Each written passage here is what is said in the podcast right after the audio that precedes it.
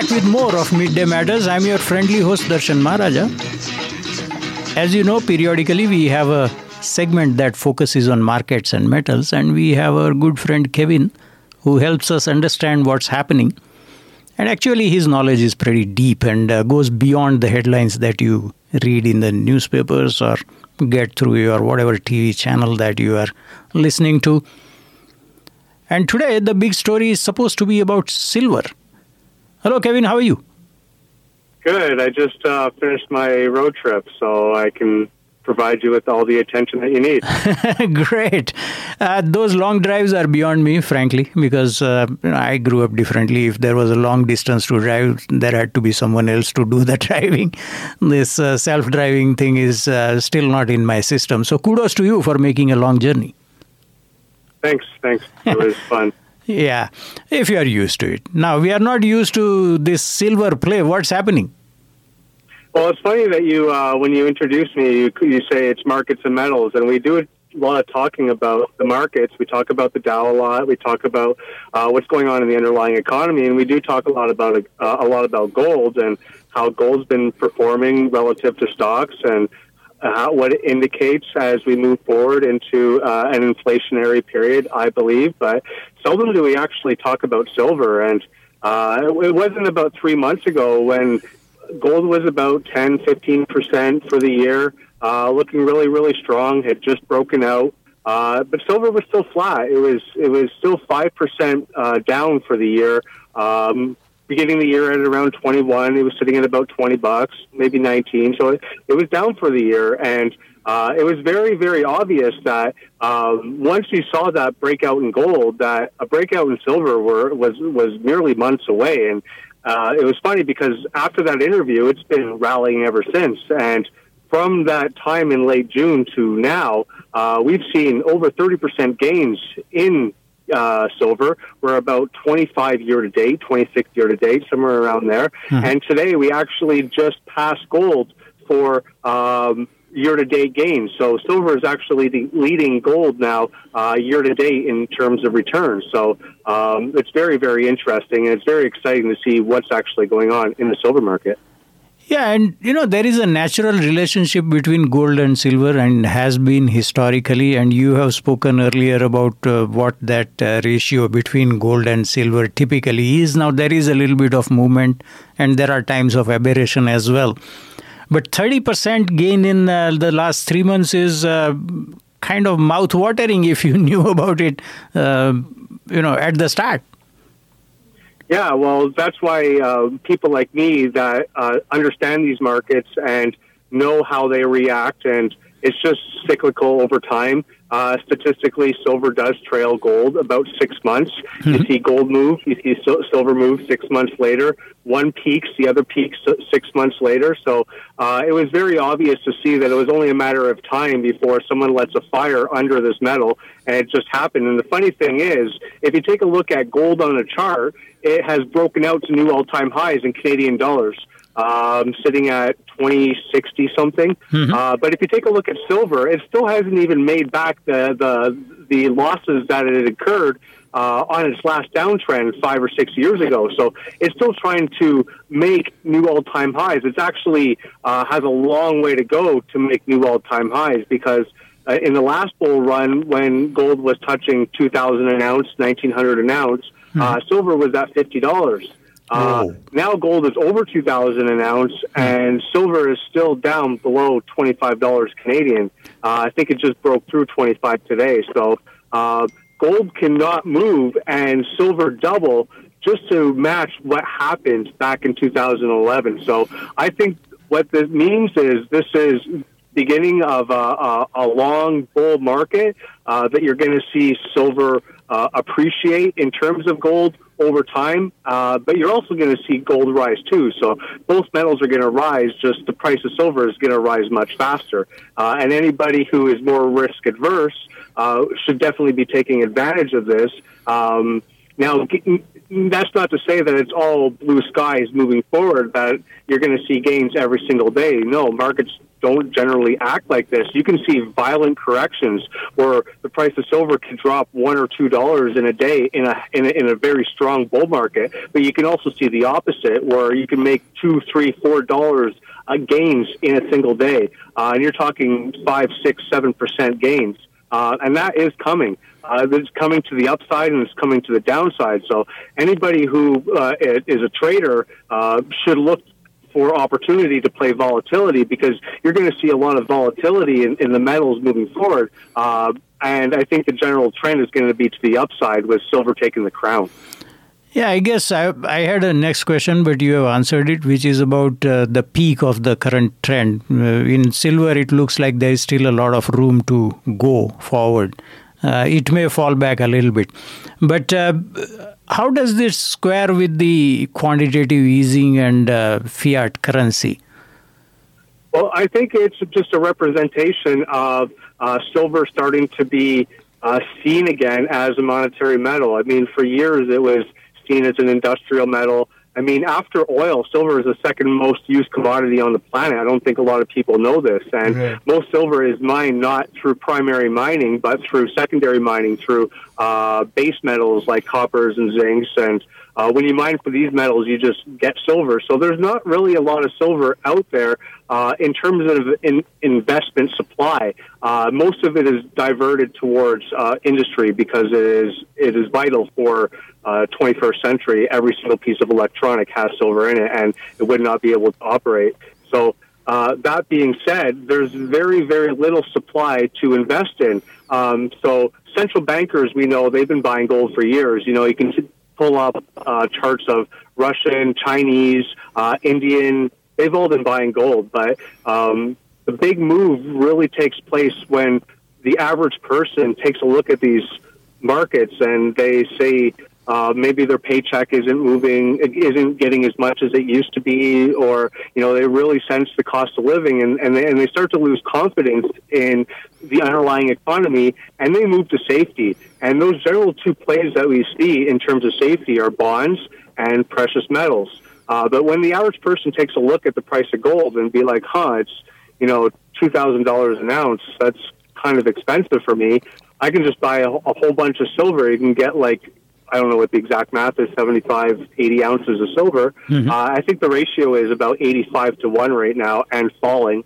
Um, so they can buy 80, 80, ounces of silver and be like, that's much better. So when the average person actually sees this as an investment option, uh, as a hedge against a downside risk in the economy, mm-hmm. um, that's when you're really going to see the price explode because there's a limited supply and a whole lot of demand, and prices have nowhere to go but up. But what does this mean in terms of uh, the share prices of the producers of gold and silver? Oh, they're they're going much higher. But uh, again, when you're starting to buy into the mining sector, um, you have to be prepared. There's there's violent moves on both ends, and if you think buying the actual commodity is violent, buying uh, speculative stocks in the mining sector is basically two or three times more uh, risk, uh, risky, where you can see 10, 15, 20 percent moves in a single day, and uh, if people can weather the storm, that's probably a good way to um, to have a decent return. But keep in mind that you don't always enter into a position all at one time, and you don't put all your eggs in one basket. So. Um, if you want to speculate in, in the mining sector, um, you're probably going to get a good return. You can buy uh, silver mining and and get a decent return, but uh, you just be prepared. You could lose 10, 15% in a single day as this bull market really gets underway. You know, another disturbing thought that I got when you were saying the your earlier point was that uh, it is uh, turning into a situation where there is a better prospect other than uh, you know productive work it's better to park your money somewhere where there is going to be noticeable appreciation and one can secure one's financial future by those moves rather than by productive work. Now, that shifts the whole basis of the economy from being productive to what is usually called being smart. Uh, how do you see that? Well, so this is just, um, I guess, the implications or the unintended consequences of really poor, pardon me, really poor uh, monetary policy over the last 30 or 40 years. I mean, why would anybody take the risk and invest into the underlying economy mm-hmm. when you can uh, invest into asset prices and watch your paper wealth increase? And I think this is ultimately turning into be uh, a setup just like 2008. Again, I'm just speculating here, but um, you blow up these asset bubbles and then you transfer the wealth somewhere. You mean like when when the economy declines and you see stocks falling. Uh, mm-hmm. you see um, your portfolio falling, your 401k, your RSPs falling. Hmm. Uh, you're losing money, but somebody else is making money. I mean, when you lose money, it doesn't go to money heaven; it gets transferred somewhere. So I feel that what this is ultimately setting up to is a mass transfer of wealth from the average person to the upper echelon of society. Uh, once that wealth transfer is completed, to take that new wealth and to actually buy um, physical hard money and uh, physical, um, like farms and uh, manufacturing and you mean actually things of wealth. Mm-hmm. Uh, and start to get out of the paper game because the next crisis that's coming is going to be uh, a currency crisis, and whoever owns the most amount of physical assets is ultimately going to be the winners. So this is just what we're seeing here, um, and at, just as we've seen over and over again, it's always the uh, the average person that gets left holding the bag. Uh, so the the more that we can protect ourselves moving forward, mm-hmm. uh, I think is the better. So, and I think silver is ultimately the best way to do that for the average person.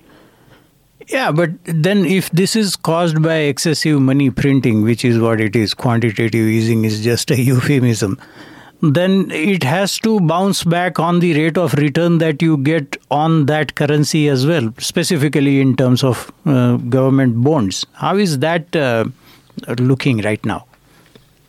Yeah. So what you're talking about is, uh, if I ha- uh, understand correctly, is your real uh, real return minus your your inflation minus That's annual right. inflation. What is your real return? That's right. Um, personally, over the last five to six years, we've seen um, gold uh, in Canadian dollars return what seven percent Mm-hmm. So I don't think it's actually returned that much. I mean, once you factor in inflation, I think that uh, gold's actually maintained its purchasing power. It hasn't seen very many uh, um, up uh, increase its percentage up or down. It's pretty much been flat once you factor in actual inflation, because like we've talked about before, nobody really believes the two percent. Mm-hmm. Um, so once you factor in real inflation, I think it's uh, it's it's held its own. Silver's been clobbered, but uh, the entire commodity sector has, and gold was acting as a monetary metal, whereas silver was acting as uh, industrial metal. Right. Um, but as we move into the next phase of this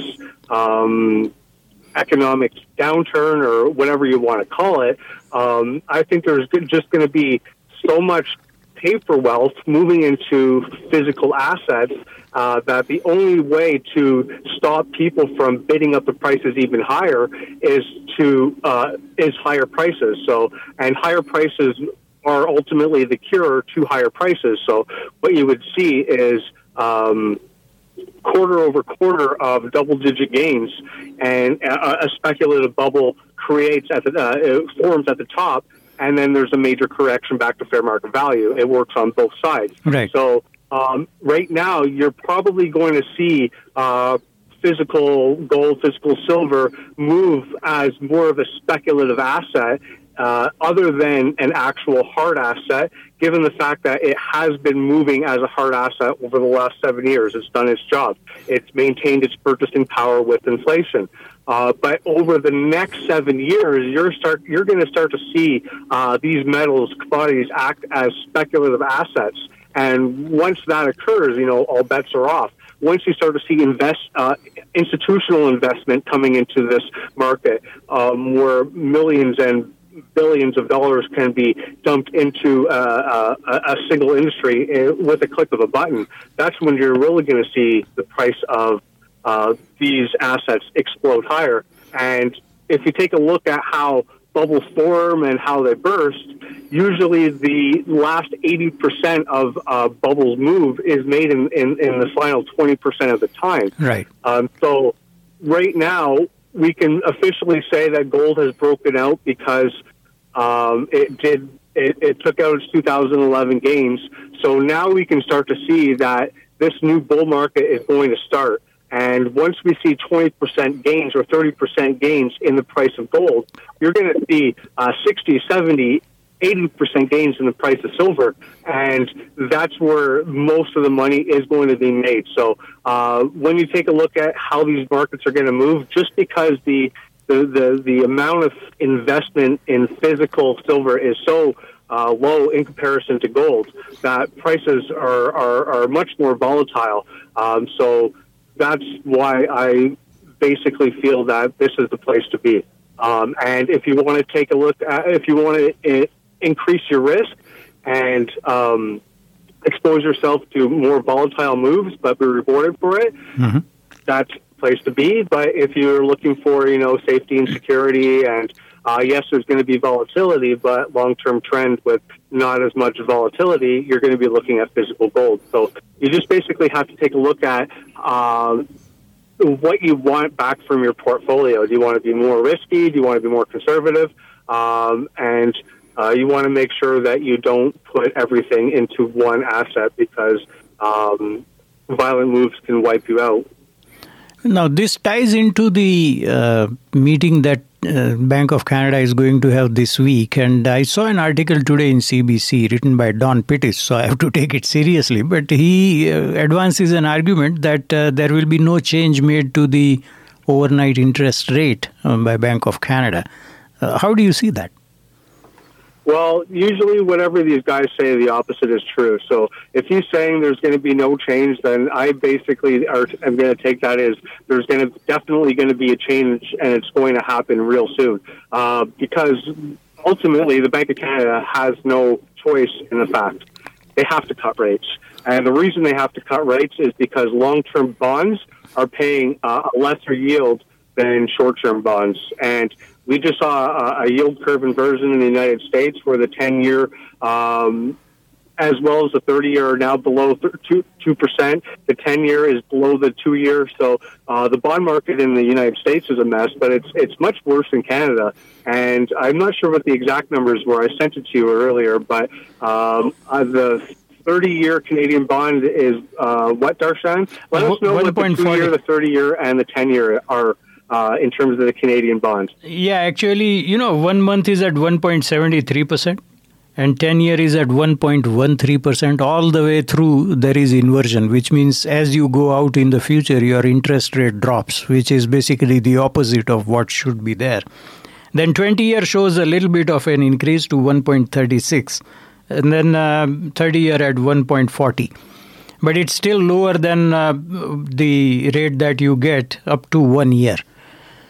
So, yeah, the overnight lending rate in, in Canada is 1.75. So, mm-hmm. uh, what he, this this guy uh, Don is saying that is that if we don't cut interest rates in two days, because I think the Bank of Canada meets this week, it's either today or tomorrow, right. uh, tomorrow or the next day. Uh, if we don't cut rates by a quarter of a point uh, this week, we're going to be cutting rates by 50 basis points next time we meet because uh, at a 50 basis point cut, you're just bringing yourself down to what the rest of the long term bonds are saying, and they're generally going to be at 1.25%. Uh, so it's either a 25 basis point cut uh, this week and another 25 basis point later in the year, or no cut this week and uh, a 50 basis point cut. But regardless if it, if it comes tomorrow, uh, next week, next month, uh, it's going to happen. And when it does, uh, just watch the value of the Canadian dollar, it's going to take a major hit. Uh, and the dollar looks very close to breaking down in terms of the U.S. dollar. So Canadian dollar down, U.S. dollar up. Um, and it's going to be a rate cut that's going to send it lower. Right, but if I'm trying to identify a silver lining in this, it is that uh, our governments are borrowing so heavily that low interest rates mean uh, a lower interest burden on the taxpayers. That's probably well, the only silver lining that I can think of. It, it makes no sense. It means you're you're basically being rewarded for more spending, and that's why uh, poor monetary policy coming from the Bank of Canada hmm. enables poor fiscal policy from the government. And it, it, doesn't really matter what government is in, whether it's blue, red, or a combination of uh, mm-hmm. of whatever you have out there. But mm-hmm. um, they're being rewarded for poor fiscal policy. And it seems that the more debt that they create, uh, the lower their interest rate is. So, and that's basically what's happening is artificial demand is being created in the government bond section uh, sector. That's driving the cost of bonds up and the value uh, and the interest on those bonds down. So the more they spend, the more they're going to be rewarded. And that's why it's very obvious that it's only a matter of time for this rate cut cycle that could last um, multiple years uh, will end in us being in negative interest rates. So um, whether we see this happening next week, next month, it, it doesn't really matter and it's going to have to happen. And if it doesn't happen, you're going to see uh, a, a, deflationary recession in Canada. And I don't think that the Bank of Canada wants that to happen. They want to protect us from falling prices with uh, excessive rising prices, and that's what the only that's about the only thing they're going to be successful in doing. And when I hear people like Don come out and and talk about these things, uh, it's just a, a contrarian uh, uh, indication for me that that things are going to actually happen in the opposite quite soon. And I mean, you don't have to look further than Ben Bernanke in 2007 when he right. stood out in front of the world and said that subprime is contained and that uh, there's no sign of a recession moving forward and nothing but blue skies. And it wasn't six months later that we were in the worst economic recession since the Great Depression. So um, when you start to hear these people come out and when you start to hear people saying, oh, don't sell your investments and uh, if you it, it, it, stick for the long term and um, you know stick to your strategy and when you start to hear all these things um, they're basically cheerleading and they don't want you to sell because it's ultimately your wealth that they're going to take advantage of because they're going to go uh, uh, the the opposite side of the trade, and the institutional banks like the J.P. Morgans and, and the Goldman Sachs and the Citibanks and uh, whatever else you want to throw in there, uh, Citibank, TD Bank, they're going to be taking the opposite side of their trade.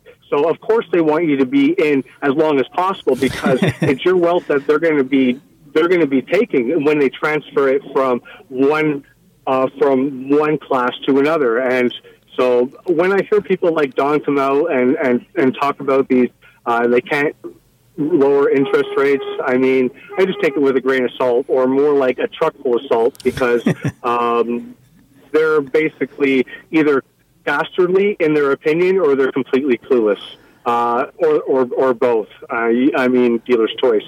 Yeah, and touching briefly upon one of the points that you mentioned, um, interest rates that they are probably going to be negative at some point. The way I see it, given the rate of inflation or asset price inflation, which we wrongly think is our gain, uh, we are already in negative interest rate uh, regime right now. Yeah, in, in, real terms, we are in negative interest rate. So when you factor in the, the actual rate of inflation into interest rates, we're in the negative. And you can even go one further and factor in bank fees. I mean, uh, how much bank fees does the average family pay uh, on a monthly basis? I mean, percentage-wise, is not a lot, but you know, thirty, forty, fifty dollars for multiple accounts, it starts to add up, and that's just another way of uh, of charging you or putting your money in your into an account. That's negative interest rates on on, on a macro scheme on on, a, on the big picture.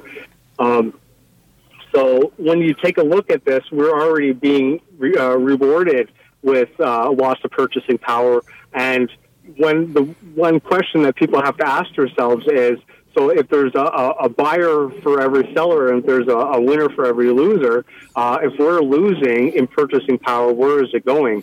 And it's being transferred to the financial side of the monetary base right now, and it's been blowing bubbles uh, for years. Uh, but uh, history has shown when, when, those bubbles reach a level that can, cannot be sustained by any means, and you see a violent change uh, in trend to the to the opposite side, uh, all that wealth is going to go somewhere. And um, the way that I see it is it's going to be a transfer from the holders of currency to uh, the issuers of currency. So again, as we go through uh, full circle back to how we started, the best way to protect yourself is to become your own central bank, uh, hold physical assets, to bet against this debt and to, to ride it out because this is going to probably take two, three, even four years to play out to its its full cycle, and there's going to be violent days uh, on both ends. Uh, but if you basically bet against this debt, become your own central bank, and hold hard assets, in the long run, you're going to be the one laughing while everybody else is holding the bag with paper obligations, and um, that can no, that cannot be satisfied It's impossible. Yeah, let me float a controversial idea on which I think we can end this, which is uh, have commercial banks become issuers of currency? Well, they don't really issue currency per se. Uh, in terms of M2 or base money, they issue currency in terms of credit.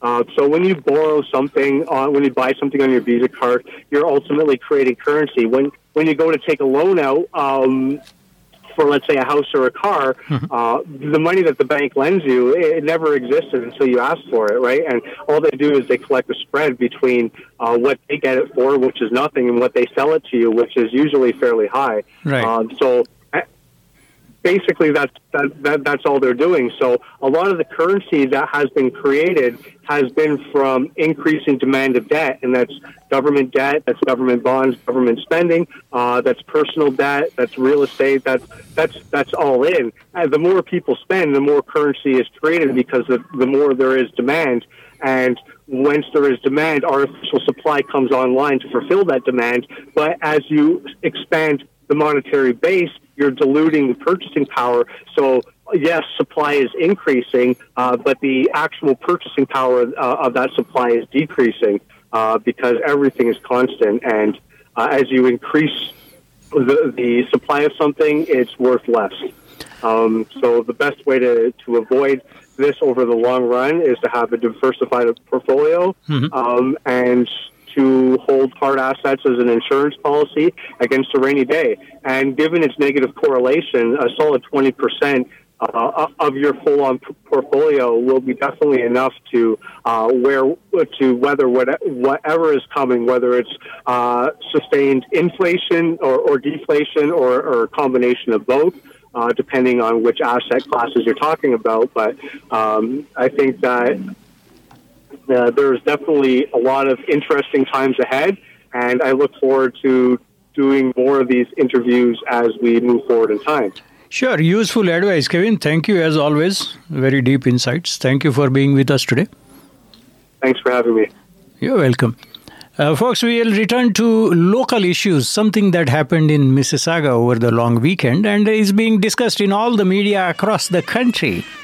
Coming up next, stay tuned.